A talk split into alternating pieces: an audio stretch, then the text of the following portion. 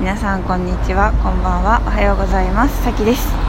今日はですねなんか当たり前のことを幸せに捉え直す日です。はい。まあ皆さんはどうですかね？誰か大事な人とか好きな人とかいますかね？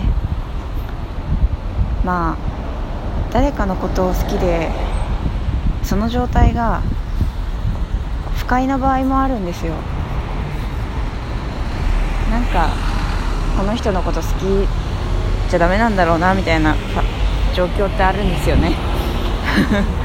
だけどもしその人のことが大事だったり好きでかつその人のことを好きなことが心地よい時不快の反対の快心よいの快である時それはすっごく幸せなことだと思います。うん。そして好きな人がいるとかで私の好きな人私この人のこと好きだなって思える人に出会えるっていうのもまたすごく幸せなことだなと思います。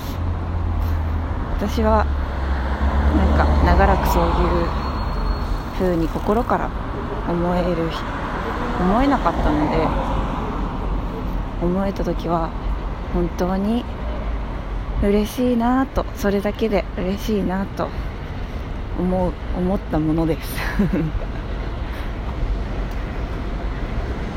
それがねまあどうな相手が相手が私を相手が自分を好きかどうかはまあさておきって感じですね。もちろんね相手も自分のことを好きになってくれたらいいけどくれない時もあるけどそこでね失恋できるというのもまた幸せなことですよね。本当に。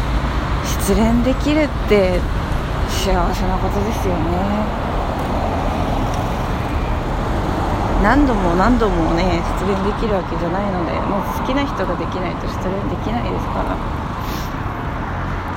というね。もし好きな人がいるとか失恋したとかまあ全然恋愛に関係なくてもこんないいことがあったとかはもちろんこんな悪いことがあったこんな壁にぶち当たったとかね。そういうことがあったらそういう経験ができるのもまた幸せなことだなと。言ってみるのはいかがでしょうか。思ってなくても言ってみてはいかがでしょうか。一人で。それだけでそう思えたりするものです。ということで今日は何でもねそういう経験ができるのって幸せなことだなって言ってみるのはどうでしょうかというお話でした。というね最初とタイトルが変わってしまいましたけれども。まあそんな感じでですね。今日も一日良い一日になりますように。それではまた。